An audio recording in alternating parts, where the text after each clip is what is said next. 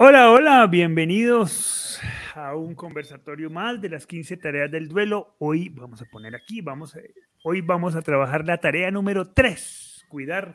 Recuerden que los dos conversatorios desde hace algún tiempito arrancamos de nuevo eh, a trabajar las tareas del duelo, hicimos el origen de dónde nacieron las 15 tareas del duelo, trabajamos la tarea 1, que es expresar, la tarea 2, amar la semana pasada, y hoy vamos a trabajar la tarea número 3, que es la tarea cuidar. Cada una de ellas tiene una relación íntima, así que esperamos que el conversatorio de hoy sea de mucha utilidad para todos. Hola chatita, ¿cómo vas? Hola hijito, ¿todo bien? Viendo a ver cómo es que nos cuidamos. bueno, eso es importante. Hola, Pa, ¿cómo estás? ¿cómo estás? Qué gusto verte, qué gusto estar con todas las personas que nos acompañan en esta hora. Eh, muy bien, y a todos ustedes, qué bueno que nos acompañan. Por allá Guadalupe dice que no se escucha. Eh, debe ser algo de tu computador porque sí tenemos buen sonido en emisión, así que debe haber algo en tu computador, Guadalupe, que debe estar fallando. Em, así que bienvenidos a este conversatorio maravilloso que vamos a tener hoy. Y eh, arranquemos sin mayor contexto. Comencemos a hablar sobre la tarea 3, cuidar. Hemos, la hemos definido como, como el verbo cuidar. ¿A qué nos referimos con cuidar, Pa? Para que podamos explicarle a la gente de qué vamos a hablar hoy. Sí, en las tareas del nivel sentir, las cinco tareas del nivel sentir, que como bien dijiste, hemos visto tres, hemos visto dos, hablar y amar y dejarse amar, eh, buscamos eh, expresar nuestras emociones en distintas formas. Hasta cierto punto se podría decir que es una forma reactiva de enfrentar el duelo en expresar, decimos expresa, expresa lo que sientas sin medir, sin medirte, sin, sin, sin coartarte, con libertad, con dignidad, pero con libertad expresa, expresa lo que sientes de distintas formas, hablando, cantando, bailando, pintando, danzando, etc. Expresa lo que sientes, no te guardes tus emociones. En el amar nos, nos, nos aceptamos vulnerables y como tal buscamos a las personas que amamos porque juntos somos fuertes, solos no podemos. Entonces nos sentimos vulnerables y buscamos a ellos. Y aquí sentimos eh, en, en, esta tarea cuidar, sentimos la necesidad de fortalecer nuestra autoestima. Cuando nosotros cuidamos nuestro cuerpo, cuando nosotros cuidamos nuestra mente, cuando cuidamos nuestro espíritu, estamos fortaleciendo nuestra autoestima. Y cuando la, autoestima está fortalecida, no hay ningún eh, proceso emocional, por fuerte que sea, que nos haga daño. En psicología decimos que todo proceso de deterioro emocional es un proceso de deterioro de la autoestima. Entonces aquí estamos hablando de, cuidarnos, de amarnos a nosotros mismos. Una vez que nosotros nos amamos a nosotros mismos con, con sinceridad, con claridad, podemos eh, volver a los demás, podemos eh, dirigirnos a los demás con completo dominio de, nosotros, con autoestima, queriéndonos. Y cuando la autoestima se pone en marcha, toda la sanación se pone en marcha. Aunque este cuidar es muy importante, cuidar en los tres niveles, cuidar en lo físico, es decir, hemos ido al médico después de una muerte de un ser querido, hemos vivido una situación de estrés muy fuerte, y en algunos casos es una situación bastante límite. Ir al médico, exámenes generales, cómo estamos, saber que estamos bien físicamente, saber que estamos bien emocionalmente, estamos durmiendo bien, estamos comiendo bien, estamos haciendo ejercicio, eh, eh, sentimos que podemos controlar nuestros momentos de angustia o nos cogen ventaja o nuestros momentos de profunda tristeza. ¿Cómo está esa parte emocional? ¿Nos estamos dejando acompañar para manejar eso? ¿Cómo va eso? ¿Nos está cogiendo ventaja? Y cuidar nuestra parte espiritual también, que a veces se pone en crisis ante una pérdida. De modo que ese cuidar es importantísimo porque es ir directo al fortalecimiento de nuestra autoestima para manejar una situación de dolor profundo que estamos viviendo. Para no perder la costumbre, pa, creo que tienes la puerta abierta del cuarto. Sí. Dale, Muy bien. Eh, chatita. Esta tarea a mí me parece muy importante, además porque va como muy relacionada con la anterior, ¿no? De, del amar y dejarnos amar, ¿no? Pues sin duda alguna, una de las mayores manifestaciones de amarnos a nosotros mismos, como lo decía mi papá ahora, pues es el cuidarnos el preocuparnos por nuestro aspecto físico, el preocuparnos por nuestra salud, por nuestra alimentación, eh, por nuestra espiritualidad. Eso es, digamos, la mayor representación de amor que nos sentimos hacia nosotros mismos. Sin embargo, el duelo tiene, el duelo sobre todo en los momentos iniciales, tiene esa característica de, no querer, de, no querernos, ¿no? que la vida es tan oscura que, que para qué nos cuidamos. Y por eso nosotros hacemos énfasis en, la tarea número tres, ¿no? En volver esa, esa, esa, mirada hacia nosotros. Y cuando nosotros nos bañamos, estamos, estamos, es una expresión de cariño hacia nosotros mismos, cuando nos preocupamos por lo que vestimos. ¿Cómo manejaste tú esos primeros momentos de esa, aunque tú siempre has estado muy pendiente de, tu, de tu aspecto físico, no te gusta, pero, pero me imagino, no sé si experimentaste esa, esa falta de, de querer hacer las cosas inicialmente y si sí lo experimentaste, ¿cómo lo manejaste? Bueno, esos, esos momentos tan oscuros en, en la vida de uno eh, le, le, complican la vida eh, rutinaria a uno, porque realmente uno ante un dolor tan grande que lleva en el corazón, cualquier cosa le da ganas menos arreglarse menos mirarse al espejo siquiera. Eso, eso no está en la cabeza de uno, está uno encerrado en sí mismo, está, está con, con el día oscuro, la noche oscura, todo que no le dan ganas absolutamente de nada. Pero para eso hay que tener voluntad fuerte. Y yo me acuerdo que el día que, que valieron a Hugo Alejandro y nos avisaron, y fuimos, fuimos al, a, la, clínica y, regresamos, nuestros amigos me trajeron a la casa para que me cambiara, porque yo me había ido en, pijama con una ruana. Entonces, y, llego yo a la casa, pero por Dios, con qué ganas de bañarme y de arreglarme. Eso no tenía, por mi cabeza no pasaba, yo no quería nada. Entonces, mis amigas me dijeron, no señora, se baña, se lava el pelo, se seca el pelo y se arregla y me metieron al baño. Me obligaron a bañarme, me obligaron a arreglarme. Yo decía, pero ¿cómo estoy secándome el pelo con este secador y mi hijo en, en cuidado intensivo? No quiero nada en la vida, pero me obligaron. Y, así, y así era un acto de voluntad cada día, tener que, arreglarme y tener que, estar bien. Además, la vanidad de uno en esos momentos es lo que menos importa, la, la vida no importa en esos momentos.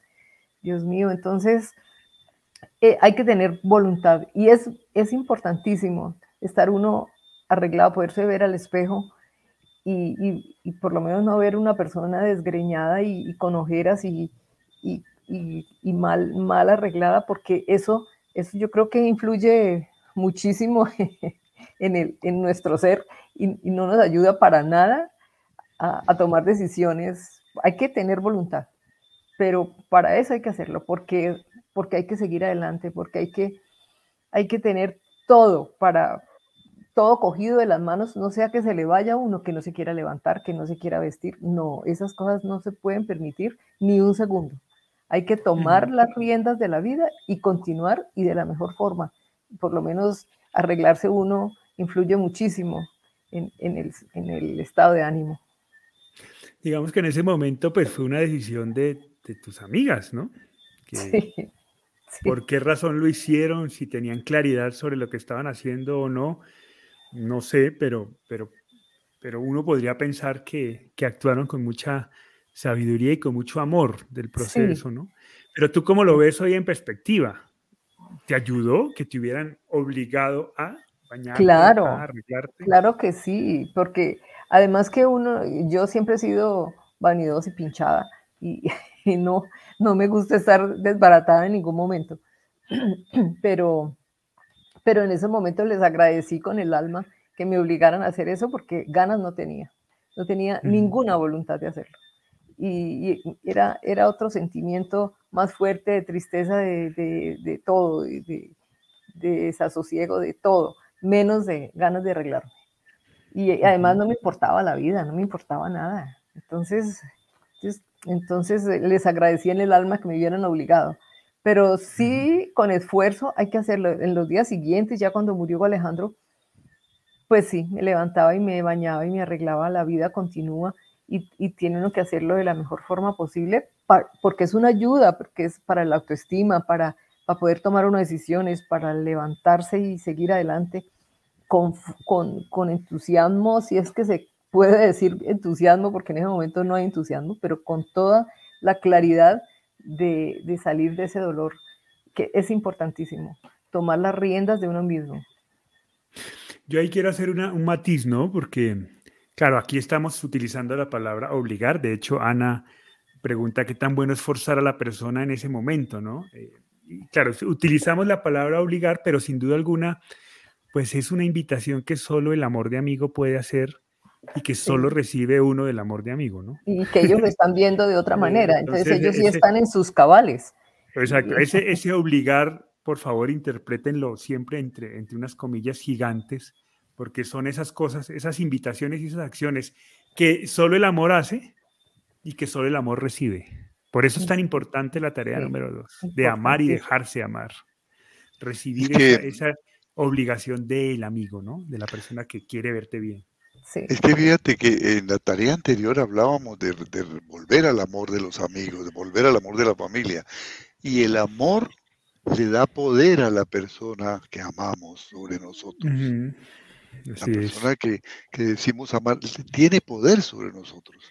Entonces esa obligatoriedad que nace del amor es una obligatoriedad dulce, que puede ser muy comprometida, pero es, es, es el pedido de la persona que, que nos ama y lo hace, lo puede hacer inclusive de una forma asertiva, pero si la amamos, lo vemos bien y vemos toda la angustia que también está viviendo por ver nuestra situación y no saber exactamente qué más puede hacer por darnos una mano.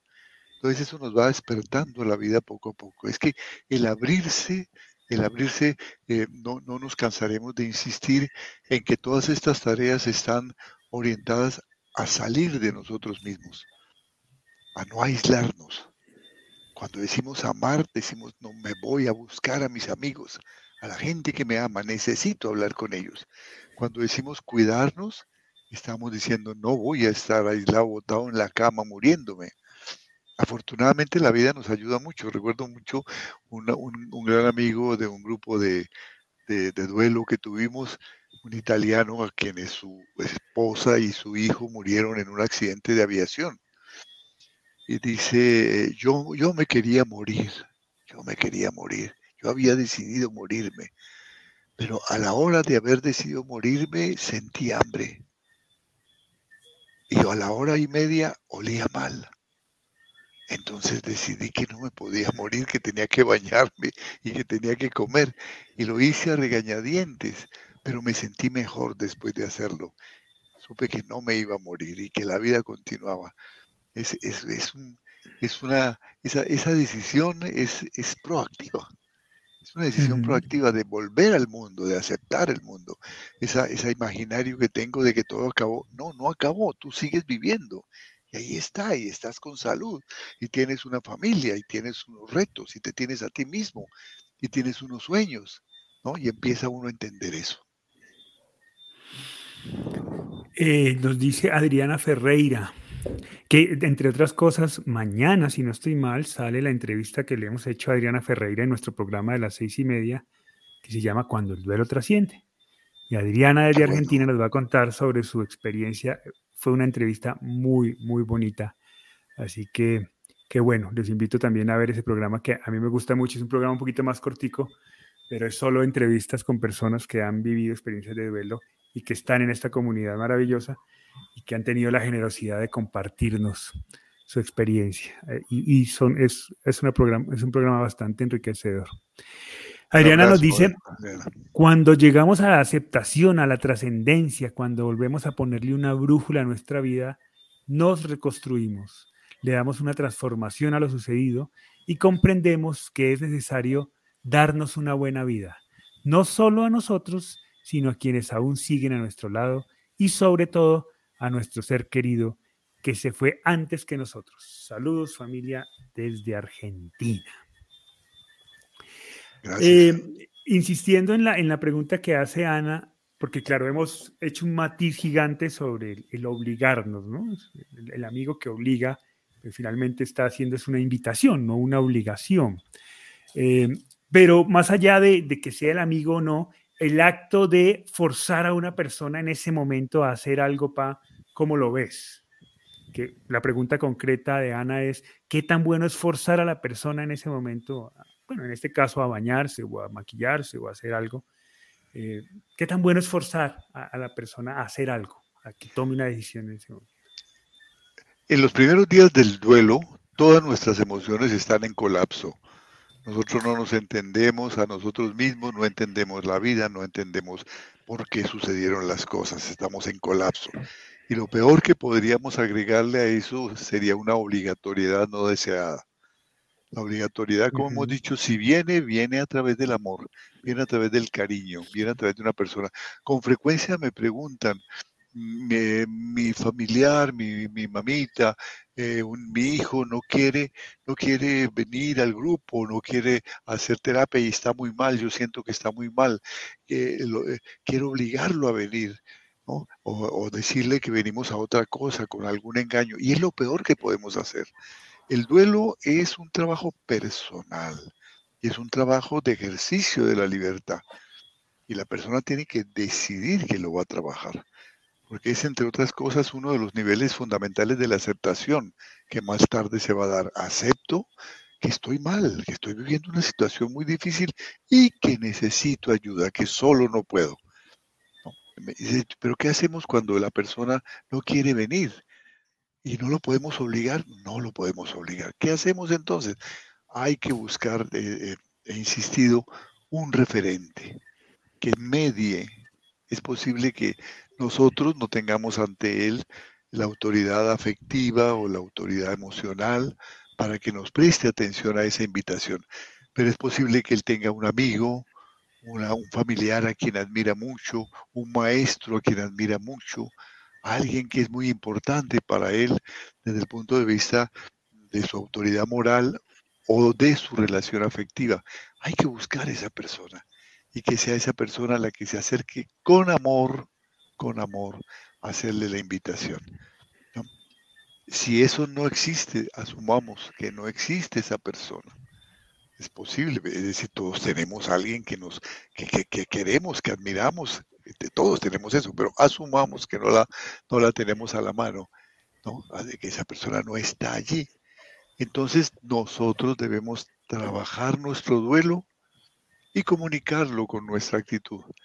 Mostrar que lo que estamos haciendo está significando un avance en nuestro proceso sin presumir de él, pero sí mostrando que estamos, que vamos para adelante, que hemos tomado la decisión de trabajar, que hemos tomado la decisión de, de, hacerle frente a nuestro dolor y compartirlo, compartirlo. Hoy afortunadamente hay muchas formas de compartirlo.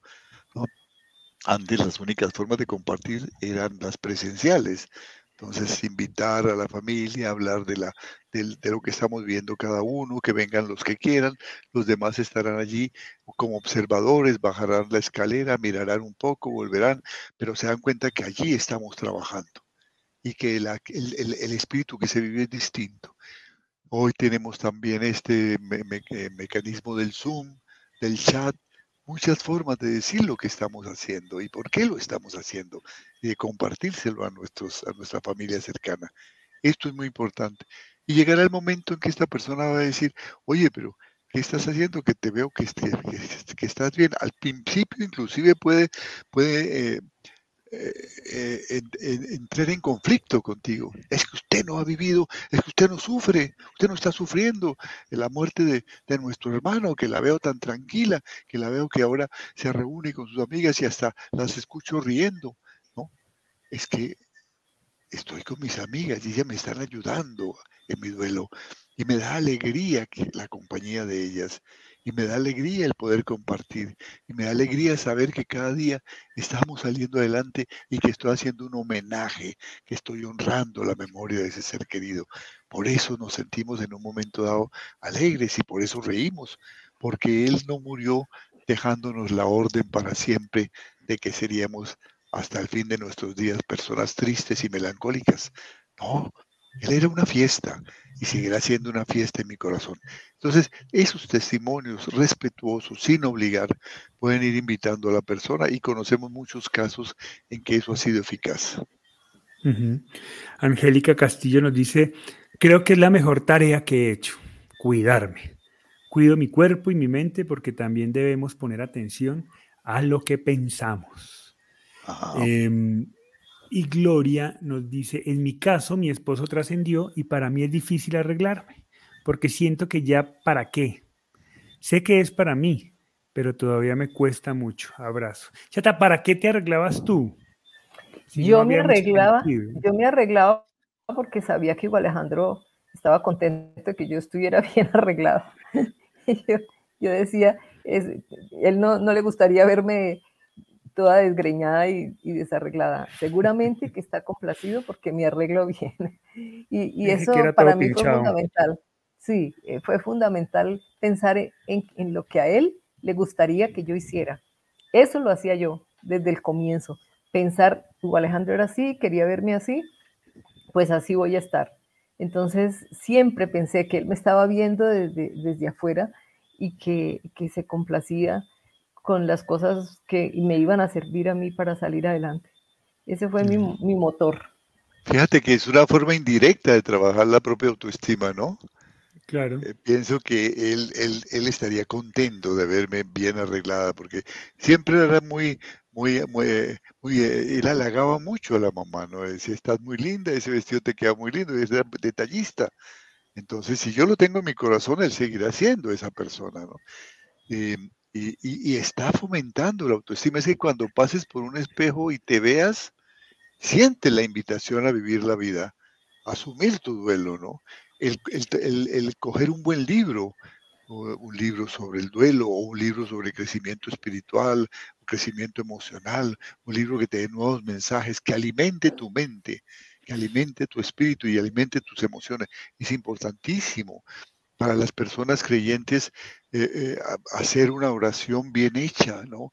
Eh, meditada, pausada, bien, bien, bien hecha, es, con, concentración, con dedicación, es alimento espiritual, ¿no? hacer unas escapaditas al, al templo cercano para, para no solamente hablar con el asesor espiritual, sino hablar allá con Dios en un sitio recogido, donde puedas llorar, donde le puedas reclamar. Todo esto es alimento espiritual, ¿no? Es no solamente eh, la apariencia física, no solamente lo físico. Estar atento, por ejemplo, cómo estoy durmiendo, porque durante el sueño se está, estamos elaborando hormonas que son fundamentales para nuestro equilibrio emocional.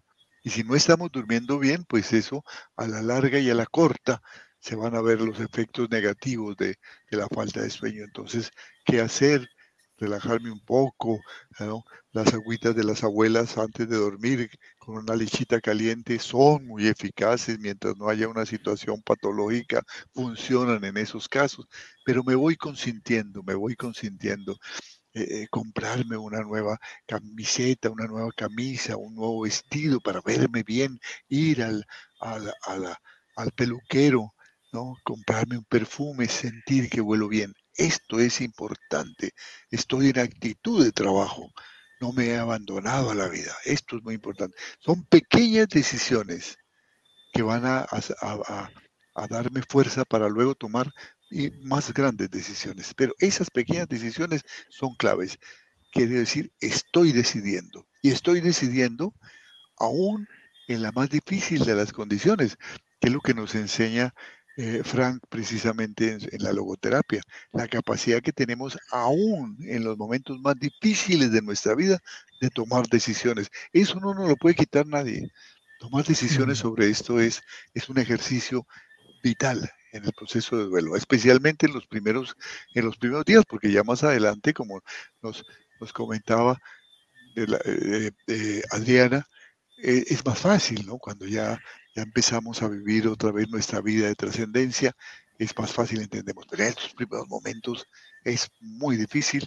Hay que hacer pequeñitas decisiones, pero continuas sobre nosotros, sobre nuestra salud, sobre nuestro cuidado. Y además cuidar a los demás personas que están a nuestro lado, ¿no? ¿Cómo están ellos? Y hacerlo con amor, ¿no? Como si soy hombre, ¿cómo está mi esposa? ¿Cómo están mis hijos? Eh, que también vivieron la experiencia de la muerte de su hermano. Estar atento. Y en casos muy especiales, en duelos, por ejemplo, en donde el duelo afecta a un grupo grande familiar y a un grupo grande de personas relacionadas, como es el caso de la muerte por suicidio, lo que se llaman los sobrevivientes de suicidio, tenemos una responsabilidad muy grande con todas aquellas personas que de una u otra forma estaban relacionadas con quien tomó la decisión de quitarse la vida y que pudieron verse afectadas de una manera importante por esa decisión. Entonces, estar atentos a ellos, estar dialogando con ellos, estar llamándolos, estar en comunicación. Allí inclusive invitarlos a que hagamos talleres en la casa, eh, que, reflexionemos sobre distintos aspectos relacionados con esto. En ese tipo de duelos eh, el cuidado no es solamente hacia nosotros, sino hacia todas las personas de nuestro entorno que fueron afectadas seriamente. Muy bien. Antes de continuar con la pregunta que nos hace Olga, que me parece es una pregunta que hemos abordado con alguna frecuencia en los conversatorios, pero me parece siempre relevante. Em, quisiera recordarles e invitarlos a que visiten nuestra página web de cuandoelduelopregunta.com. Ahí tenemos toda la información, colgamos todo el material que hacemos permanentemente, nuestros boletines mensuales, ahí se pueden escribir para que el boletín les llegue de manera gratuita a su correo electrónico, los libros que hemos escrito y que estamos vendiendo, los diferentes grupos de apoyo virtuales en este momento, eh, todos los conversatorios como este están ahí colgados, eh, todo el equipo profesional que puede contribuir en terapias de acompañamiento, en fin, toda la información, así que visiten nuestra página y sobre todo las certificaciones. Les contaba la semana pasada que ya estamos cerrando, la próxima semana arrancamos con, con una de las certificaciones, tenemos unos poquitos cupos, una sobre las 15 tareas del duelo, donde profundizamos y tenemos la oportunidad de encontrarnos en Zoom cara a cara, eh, en un ambiente académico para, para, para tener todo el material completo sobre las 15 tareas del duelo. Y hay otra certificación sobre, basado en las 15 tareas del duelo, pero es para el manejo de duelo en niños y adolescentes. Ahí vamos a tener tres psicólogas especialistas que van a acompañar ese recorrido. Así que si no se han inscrito, háganlo y cualquier información pueden acceder través de los links que acabamos de colgar en el chat. Em, bien, nos decía ahí ahorita, bien, ahora sí que me enredé. Eh, íbamos por Olga, que es la, la Olga. Nos dice Olga, ¿por qué sentimos que no tenemos derecho a tener instantes de alegría sin nuestro ser querido? ¿Tú sentías que no tenías derecho a la felicidad, chatita? Pues sí, es que como, como uno no le dan ganas de nada, entonces ahí no hay, no hay ninguna felicidad y no se le ocurre siquiera. Lo que sí me preocupaba mucho era cuidarme mucho en no tomar un vinito siquiera, no tomarme un vinito porque me parecía que eso iba a, tapar todas mis decisiones y iba a, como a no sentir lo que estaba sintiendo, a, perderme eso de, sentir el dolor y la tristeza. Entonces, en eso sí me cuidé mucho, mucho tiempo sin tomarme un vino siquiera. Claro, ahí sí son cosas diferentes, ¿no? Una cosa es tener momentos de alegría y otra cosa es mezclar dolor con, con alcohol, que sí definitivamente no es. Y, y, definitivamente, pues, recién murió Hugo Alejandro, nos, nos invitaron a, a, la, a, una comida aquí en, en, Cali y nos tocaba viajar para, para agradecer todo lo que la, las personas de la empresa de Hugo nos habían las, eh, todo el cariño que nos, que nos dieron y todo lo que estuvieron acompañándonos durante tanto tiempo. Y yo me sentía en la obligación de, de venir a agradecerles. Y pues, no me importó, para mí, mm, a mí me pareció que, que mi deber en ese momento era agradecer todo lo que ellos habían hecho por mí y eso fue en medio de, un, de baile, porque acá en Cali todo lo bailan y, y eh, de una comida y no importa, yo estaba en lo que estaba, estaba en, agradeciéndole a, la gente y estaba allí para hacer presencia y, y no me importó que los demás bailaran y, y, que nada, yo estaba en lo mío y, era suficiente. Entonces, eh, eso no, para mí no fue importante. Ahorita que cuentas eso, hago, hago referencia cuando yo, yo fui voluntario de, un, de, un, de una ONG que acompañaba desplazados de guerra. Nuestra función en esa ONG era ir a los sitios de desplazamiento o a, zonas rurales muy complicadas donde frecuentemente había combates y acompañar a los campesinos en esa realidad, eh, desde el acompañamiento emocional. Eh, y entonces era obviamente un trabajo que implicaba un riesgo alto, entonces los primeros meses nosotros teníamos que aprender unas normas de seguridad. Y una de las primeras normas de seguridad que uno no podía incumplir y que era obligatorio y el incumplirla pues era, era una falta grave entre la organización, era no ir a esos sitios peligrosos solo, no caminar solo, siempre teníamos que ir acompañados, porque, em, y esto tenía una razón muy clara, dos cabezas piensan mejor que una, sobre todo cuando hay momentos de tensión. Y recuerdo mucho que yo entendí claramente esa norma cuando hubo un momento de mucha tensión en un pueblo que, en el que yo estaba, donde el día anterior había habido una masacre paramilitar. Em, entonces la situación era muy tensa y sucedieron un par de cosas que, nos, que pusieron en verdadero riesgo nuestra vida. Em, y la persona con la que yo iba, que se supone que era la persona de experiencia entró en crisis emocional y no sabía qué decidir y no sabía qué hacer y comenzó a tomar decisiones erróneas, tontas, ¿cierto? Que hacían que nuestro riesgo se incrementara. Y yo afortunadamente en, esos, en esas situaciones acostumbro tener mucha cabeza fría. Y entonces yo logré calmarla a ella y decir, ella se llamaba Marta, me acuerdo y decirle, pero, espere Marta, espere, espere, paremos el bus que aquí, si, si, seguimos tomando estas decisiones nos va a ir mal, paremos y, y, pensemos mejor las cosas, vamos a tomar decisiones correctas para salvaguardar nuestra vida. Y entonces ahí entendí la seguridad de caminar por e, en esos momentos duros de la vida en compañía. Entonces, cuando tú dices, yo voy, yo estaba ahí en lo que estaba, estaba viviendo mi duelo, pero al mismo tiempo estaba agradeciendo a toda esta cantidad de gente que estuvo a, mi lado. Es reconocer la importancia de caminar los momentos difíciles de la vida en compañía de quienes quieren ayudarnos. Esa también es una manera de cuidarnos. Dejarnos amar es dejarnos cuidar. y el ejemplo, por eso lo pongo, porque el ejemplo es muy claro. Cuando caminamos dos en situaciones difíciles, pues nos estamos cuidando. Si me voy solo a eso, estoy poniendo en riesgo mi vida. Igual, si camino solo, estoy poniendo en riesgo mi vida. Y seguramente que busco la compañía de personas que estén eh, mejor que yo.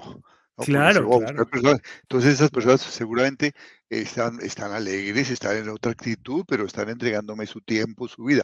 Es que con respecto a esta pregunta de, de Olga, es muy importante tener en cuenta que lo que nos hace sentir que no somos dignos de, esos momentos alegres es ese tránsito que la, muerte exige entre el apego y el amor.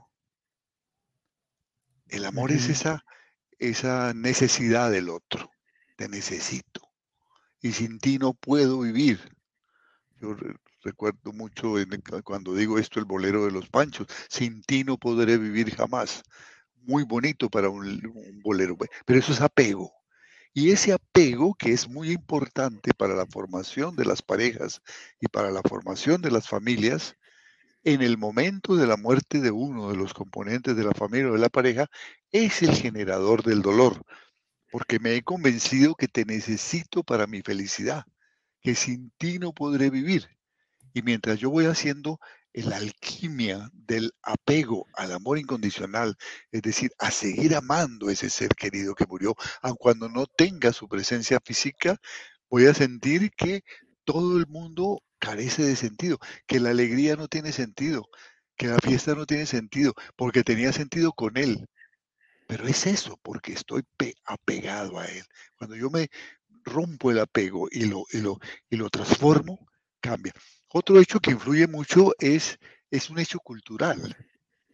La cultura hace que eh, nos exige que tengamos un tiempo para el luto, ¿no? Y entonces la, sociedad exige que nos vistamos de negro y que se hagan una serie de cosas. Y en algunas, en algunos grupos, en algunas sociedades, por ejemplo, la sociedad eh, judía, esto es todo un ritual con los amigos y la familia que dura un tiempo bastante largo, en el que yo hago un luto y en el que los demás vienen a ayudarme porque consideran que no estoy en condiciones casi que ni de hacerme mis alimentos, ni de arreglar mi casa, entonces vienen a arreglar mi casa y me traen los alimentos, ¿no?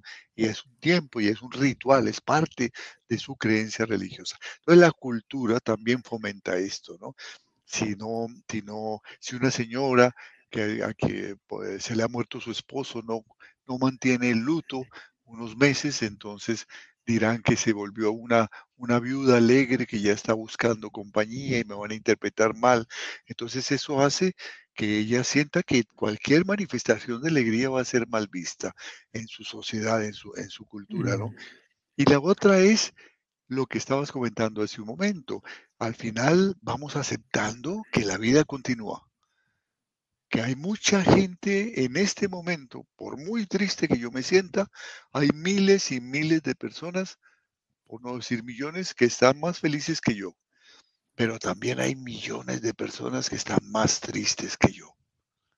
Ahora yo no las veo, porque mi tristeza me invade totalmente. Yo veo las que están alegres, pero si tuviera la percepción de acercarme a, un a mi vecindario o a mi familia, con plena paz y tranquilidad y serenidad, me daría cuenta que muchas personas están sufriendo y que están tratando de salir. Y entonces eh, empezaría a entrar en diálogo con ellos, ¿no? Y, me daría cuenta que yo no soy el único que está sufriendo, que es una de las cosas que uno experimenta. Yo soy el único, ¿por qué a mí me pasó esto? No, no es cierto. Mientras estamos hablando en, estas, en este tiempo, Muchas personas están perdiendo seres queridos y están sufriendo. Y muchos otros están teniendo grandes beneficios de la vida. Siempre estamos como en la mitad. Y hay que mirar hacia un lado y hacia, y hacia otro. Hacia los que sufren para poder eh, tener la empatía, la solidaridad con ellos. y hacia los que son felices para poder tener el reto de que algún día volveremos a reencontrarnos con la vida. Al respecto, Olga, te, quiero invitar de este lunes en 8, eso quiere decir, a ver, les doy la fecha exacta, el 10 de octubre. Ay, el día del cumpleaños de la chatita. el 10 de octubre em, vamos a, ahí en nuestro programa del canal, ahí cada 15 días tenemos un programa con unas psicólogas que se llama Entre Psicólogas. El tema que van a tratar justo eh, es el, octubre 10, es el humor en el proceso del duelo. Así que ahí te recomiendo entrar porque es un tema que es bien interesante tratar. Al respecto, Marta Humada nos dice sobre esta tarea del cuidar, que hace una aclaración que me parece importante hacerla. Dice, es cierto que debemos respetar los ritmos personales pero en esta parte del cuidado de uno mismo es muy importante autorregularnos con ayuda de nuestros familiares y yo le daría una, amplia y amigos y personas que nos aman. Es decir, si todo a su tiempo, todo a su ritmo, pero esta es una tarea donde yo, yo diría que es importante obligarnos, porque es que estamos hablando de no sumar más más dificultades a las que ya tenemos. Estamos hablando del cuidado físico, estamos hablando de alimentarnos, estamos hablando de cosas vitales que van a ser la base fundamental para que podamos tomar decisiones acertadas y, conscientes y correctas. Si no estamos bien alimentados, si no estamos bien cuidados, pues es muy posible que nuestras decisiones no vayan a ser las mejores. Así que esa aclaración que hace Marta sobre todo en esta tarea, es muy importante el dejarnos ayudar, ¿no? Porque a veces no podemos, que fue lo que le pasó a la chetita. No quería, pero afortunadamente contó con buenas amigas y ella se dejó ayudar en ese momento, ¿no? Eh, entonces, esa es una aclaración que me parece muy válida. Muchas gracias, Marta. A Marta la vamos a tener la próxima semana en el programa de Cuando el duelo trasciende. Eh, también una entrevista muy interesante, es una mujer muy, muy interesante. Em, Ale Muro nos dice, cuando uno busca ayuda y empieza uno a cambiar, ya que es bien cierto que, ay, perdón, es que no, no, estoy leyendo mal. Que el proceso es personal. Cuando uno busca ayuda y empieza uno a cambiar, ya que es bien cierto que el proceso es personal, se transmite esa paz y tranquilidad que uno va adquiriendo. Y de esa manera nuestra familia se dará cuenta que la terapia funciona y llegarán cuando les llegue su momento. Así es. Alemuro, a quien también vamos a tener en un programa próximo. Eh, una mujer también maravillosa. Para mí fue muy eh, importante hacer ejercicio, Juli. Eh, nosotros nos íbamos con, con la otra madre del, del, del, amigo de Hugo Alejandro que murió con él y nos íbamos a hacer aeróbicos porque es muy importante eso, tomar aire, respirar, porque empieza uno a, suspirar, empieza uno a dolerle el corazón, empieza a no respirar bien, a, faltarle el aire y es muy importante el ejercicio en esos momentos. Aprender a respirar, a respirar al aire libre, volver a conectarse con la vida. Eso es muy, muy importante. Sí, sí, sí. Eh, nos dice Rosa, buenas tardes, saludos desde Guatemala me alegró mucho saber que hay esa clase de grupos y pláticas. Las, las pocas que he podido ver me han ayudado. Saber que hay personas con las que se puede expresar lo que uno está pensando es de mucho consuelo. Yo perdí a mi hijo mayor. Ha sido tan duro ya que nunca le pude dar una cristiana sepultura. Ya pasaron cuatro años y sigo sintiendo que acaba de pasar.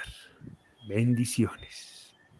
Ese tema de, de ese cierre, ¿no? ¿Cómo podemos, cuando no, no es posible hacer esa cristiana sepultura de la que nos habla Rosa, cómo podemos trabajar esa, digamos, esa carencia, si podemos llamarla de esa manera, frente al proceso natural, ¿no? Que a veces nos hace falta y de no, de no cerrar ese ciclo puede, podemos llegar a patinar, que muy seguramente lo que le está pasando a Rosa, que después de cuatro años sigue, sigue rumiando, como dices tú, la idea de que no pude darle una cristiana sepultura. ¿Cómo podemos trabajar eso? Sí, los ritos, los ritos de la, de, la, forma como que están asociados a la forma como sepultamos a nuestros seres queridos, no solamente tienen una connotación religiosa que es muy importante para las personas creyentes, que sienten que eh, comunican, hablan con creencia con su Dios, le piden ayuda, que sane este dolor, que llene su corazón y es muy importante. Y además se encuentran allí en la, en la iglesia o en el templo con una cantidad de amigos que hace tiempo no se veían, que abrazan, que aquí estamos, vinimos a acompañarte. El, amor, el amor de que hablábamos en la, en la tarea anterior. Eso es muy importante. Pero además el rito de enterrar a un ser querido es un, un símbolo de que la presencia física de ese ser querido en mi vida terminó y de que se inicia un nuevo ciclo sin esa presencia física con él. Eso era muy importante, de que tengo que iniciar un duelo. Porque uno de los problemas del duelo precisamente es evadirlo. No quiero, no quiero aceptar que mi ser querido murió. O si acepto que mi ser querido murió, no quiero aceptar que tengo que hacer un duelo. Yo no necesito hacer un duelo. Yo me valgo solo. Yo no necesito ayuda de nadie. Y mucho menos voy a aprender algo de este, de este proceso. Es decir, ninguno de los niveles de la aceptación quiero aceptarlo. Entonces, el rito lo dice claramente, ¿no? Y en algunos, en algunos de estos ritos se hacen una serie de ceremonias y acciones que están encaminadas a que eso sea claro, ¿no? Alguno de los familiares, cuando se enterraba en, tierra el cuerpo antes de la cremación, tomaba la, pala y echaba la tierra a él, él mismo, unos dos, para él mismo aceptaba que había enterrado a su ser querido y que no lo iba a volver a ver eh, como acostumbraba hacerlo. Entonces, eso de que algo terminó y que se inicia un nuevo proceso diferente al cual le tengo que prestar atención es muy importante. Cuando no se da por distintas causas o porque no, no, no, no, no, tenemos el cuerpo, ha desaparecido, no sabe dónde está, o porque en el caso, por ejemplo, del, del COVID, de la pandemia, enterraban, entregaban los cuerpos en, en, bolsas cerradas porque no se podían tocar, porque eran, estaban contaminados, sobre todo en los primeros días en que esto pues era, nadie sabía cómo manejar esta situación. En esos casos es importante hacer ese rito. Para las personas creyentes, hacerlo a través de una de las ceremonias que alimenta su fe. Una, una misa en el caso de los católicos, en donde se va, cada uno va a, manifestar, ojalá vaya muchos que hablen, que digan, que haya muchos símbolos eh, eh, sirios prendidos, eh, cartas, música, en donde se le esté diciendo todo lo que se le ama, todo lo importante que es para él, como se acostumbra. si no lo es, la ceremonia de la palabra, donde se invite al pastor o al rabino, o se invite a una persona de autoridad para que nos haga una pequeña eh, eh, eh, plática, se, se, dé una, una cena en honor a él, y se haga un pequeño... Los mexicanos tienen esa bellísima costumbre de hacer los altares con los recuerdos de la persona y lo repiten cada vez que es un aniversario, entonces poner las fotografías, las cosas que le gustaban, la cámara fotográfica que usaba, la pipa que fumaba, la ponen allí en el altar y frente a esto se manifiesta, se habla, se dice, ponen la comida que le gustaba. Estas ceremonias son muy importantes y las debemos hacer de acuerdo a nuestra cultura, de acuerdo a nuestras creencias. Hay que revivirlo para indicar que un proceso ha terminado, y que estamos dispuestos a iniciar el nuevo proceso. Eso es muy importante y nos está haciendo mucha falta ahora en la pandemia o en el caso de las personas eh, que mueren eh, después de una desaparición forzada o de un secuestro o que simplemente desaparecen. No, no volvemos a saber de ellos. Hay un momento en que hay que aceptar ese hecho. Marisela, mira, mira lo bonito que nos cuenta Marisela. Nos dice, cuando murió mi hijo, yo no me cuidaba no quería vivir, pero mi hija me hizo reaccionar al pedirme que no la dejara, que su hermano mm. nos dejó y no quería perderme a mí también. Eso me hizo reaccionar. Ah, tan bonito. Qué lindo. Yo quisiera para que tratáramos este tema que nos plantea Ana Rosa, me parece importante y antes de lo, hacemos con tiempo para poder charlar con tranquilidad sobre esto. Nos dice Ana Rosa, Hace seis años perdí a mi hijo, yo lo estaba superando un poco, pero hace tres meses supe que a él lo asesinaron. Esto me puso muy mal. Él era un joven con discapacidad mental, muy inocente, ingenuo, no sabía de odio ni maldad, ni mucho menos de peligros estando en la calle. Estando en la calle un día, salió y nunca más volvió. Soy consciente que necesito ayuda urgente. Así es. Sí, eh, eh, una de las cosas que, que cambia las emociones en un duelo es la forma como la persona que amamos murió. Cuando una persona muere, por ejemplo, a través de una enfermedad terminal en donde yo he tenido oportunidad de acompañarla durante mucho tiempo, es posible que el sentimiento predominante después de la muerte sea un sentimiento tal vez de frustración leve, porque no, pienso que no hice todo lo que tenía que hacer, o inclusive un sentimiento positivo de satisfacción, porque digo, hice todo lo que tenía que hacer.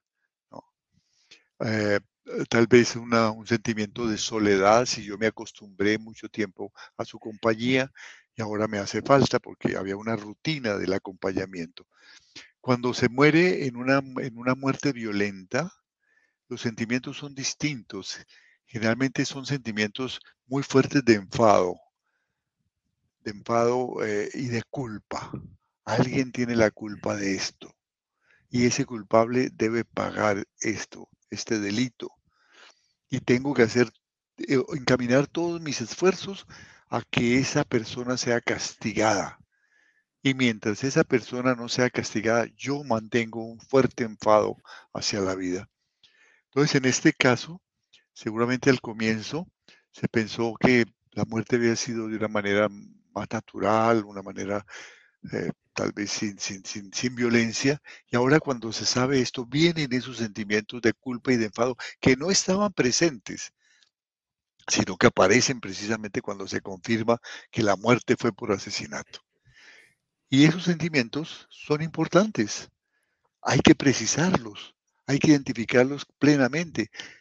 ¿Qué es lo que más me molesta de, este hecho? Lo que más me enfurece es la impotencia, es que la justicia no está haciendo nada, es, es, la violencia que pudo vivir, lo que pudo sufrir en el momento de su muerte. Aclarar muy, muy, de una manera muy sucinta y, y eh, muy específica cuando se presentan esos sentimientos, para poderlos verbalizar, poder hablar de eso, poder escribir sobre eso, poder atender eso, poder compartir eso, poderlo hablar. Qué bueno que ahora lo estás compartiendo, precisamente. Este es un camino, poderle agregar palabras a eso.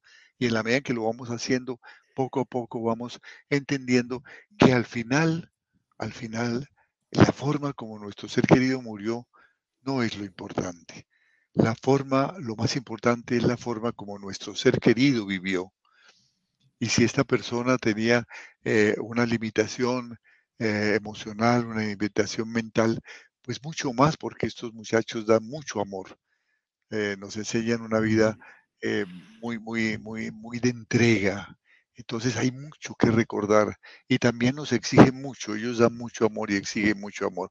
Entonces, que murió a través de una muerte natural o fue a través de un asesinato, hay un tiempo para eso, hay un tiempo para el enfado, hay un tiempo para la culpa, pero no nos quedemos allí, porque esto es una barrera que impide que el duelo fluya. Entonces, atendamos eso, atendamos a sanar eso, realicemos un ritual de sanación de esa culpa, hagamos lo que tenemos que hacer, acudir a las leyes, hacer la denuncia y estar pendiente de cómo va el proceso sin obsesiones, porque muchas veces, muchas veces la justicia no logra lo que nosotros queríamos y se nos va la vida esperando que la justicia haga algo y el duelo nunca lo, lo iniciamos porque nos obsesionamos con que se haga justicia y a veces, muchas veces no es posible o inclusive se hace justicia pero no nos parece suficiente la pena porque es tanto nuestro enfado y la injusticia que hemos vivido que seguimos sufriendo a pesar de que se hizo. Entonces, una cosa es el derecho, el derecho y el deber que tenemos de hacer la denuncia y de acudir a la justicia. Y otra cosa es que nos obsesionemos con unos resultados que no siempre van a satisfacer nuestras expectativas o ni siquiera, no siempre se dan. Entonces eso hace que nuestro duelo nunca se realice y nos condenemos para siempre a ser infelices, a no volvernos a conectar con la vida.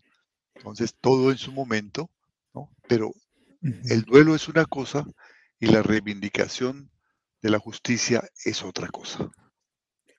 Ahora, aquí yo veo en la participación de Ana una cosa importante y es que ella cierra diciendo, soy consciente que necesito ayuda urgente y pues bueno, ese es el primer paso, ¿no? El siguiente paso es encontrar esa ayuda. Si tienes un grupo de apoyo en tu comunidad cerca, búscalo, ve, accede a él.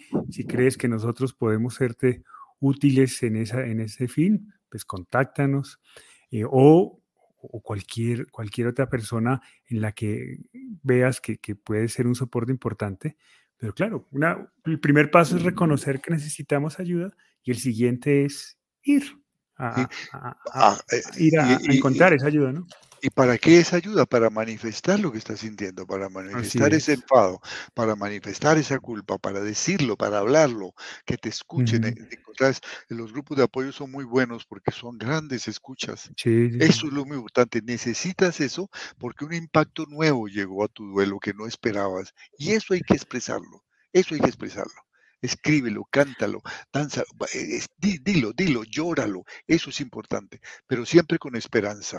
Estoy haciendo un proceso porque esto no es lo importante, lo importante es que ese hijo vivió y fue importante en mi vida y me dio mucha felicidad y voy a retomar esos días, todos esos días de vida y no voy a convertir toda su vida de él en un momento trágico solamente. Mayeli nos dice, buenas tardes, mi hijo falleció hace un año y dos meses, a la edad de 18 años. Él empezó a estar enfermo a los cinco añitos y a pesar de que yo siempre estuve cuidándolo, hay veces que me siento culpable porque creo que me faltó hacer cosas por él. También me siento sola, él era mi compañero y aún hay días muy, muy difíciles, nos dice Mayeli.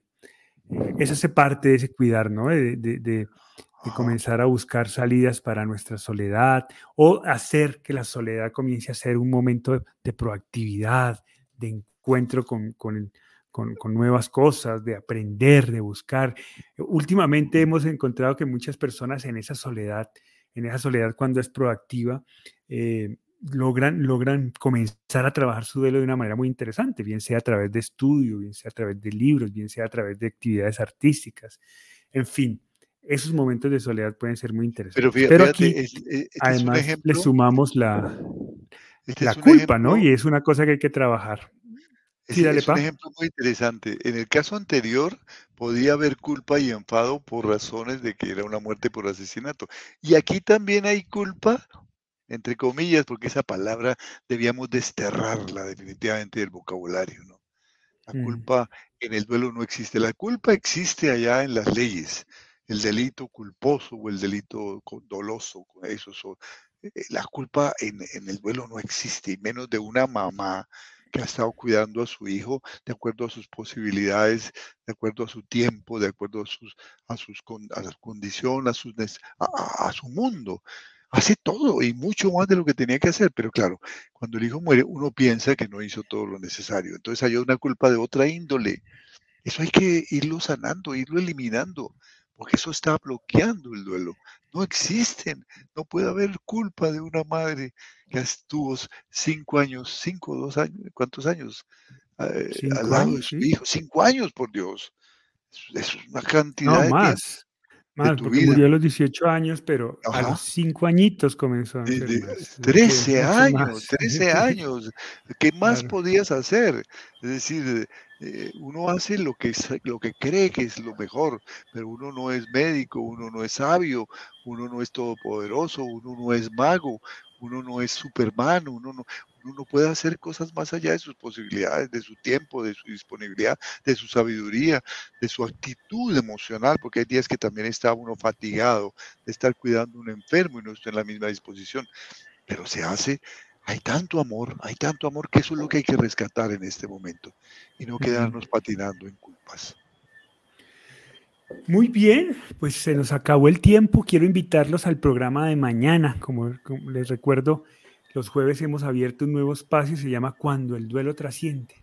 Y son todas esas personas que nos acompañan en los conversatorios y que se han comunicado con nosotros y nos dicen, o nosotros nos hemos comunicado con ellos y dicen, hombre, vale la pena compartir mi experiencia de duelo, vale la pena compartir las decisiones que, he ido tomando, quizás eso pueda ayudar a otros. Así que es un, un, espacio lleno de solidaridad, porque es la intención de muchos de ustedes de compartir su historia con el objetivo de ayudar y de generar visiones diferentes, posibilidades diferentes que cada uno puede tomar. Así que los invito a ver el programa de mañana. El de mañana va a estar muy interesante. Recuerden, se llama Cuando el duelo trasciende. Eh, y si hay algún, alguien, alguna persona que quiera compartirnos su historia en ese espacio, pues nada, comuníquese con nosotros y nos encantaría poder seguir ayudando personas a través de las decisiones que cada uno de ustedes ha tomado. Muchas gracias, chatita. A ti, mi Juli. Una linda noche para todos. Mucha esperanza. Sí, muchas gracias, Pa. Muchas gracias a todas las personas que nos regalan esta horita de su vida. Nos honran con su presencia. Muchas gracias. Y antes de cerrar, Luz Adriana dice, no sé cómo sacar esto, algo para aferrarme, no sé cómo acompañar a mi familia también doliente. Pues invítalos a este conversatorio, quizás de pronto eh, preséntales las 15 tareas, quizás algo puede ayudar. Y si en algo podemos seguir contribuyendo, contáctate con nosotros, Luz Adriana, y ahí vemos qué podemos hacer. Estamos para servir y para ayudar. Así es. muchas gracias a todos ustedes por acompañarnos en este bonito espacio. Los invitamos también el próximo miércoles a que nos sigan acompañando. Vamos a tener la tarea número cuatro, que la resumimos con el verbo buscar.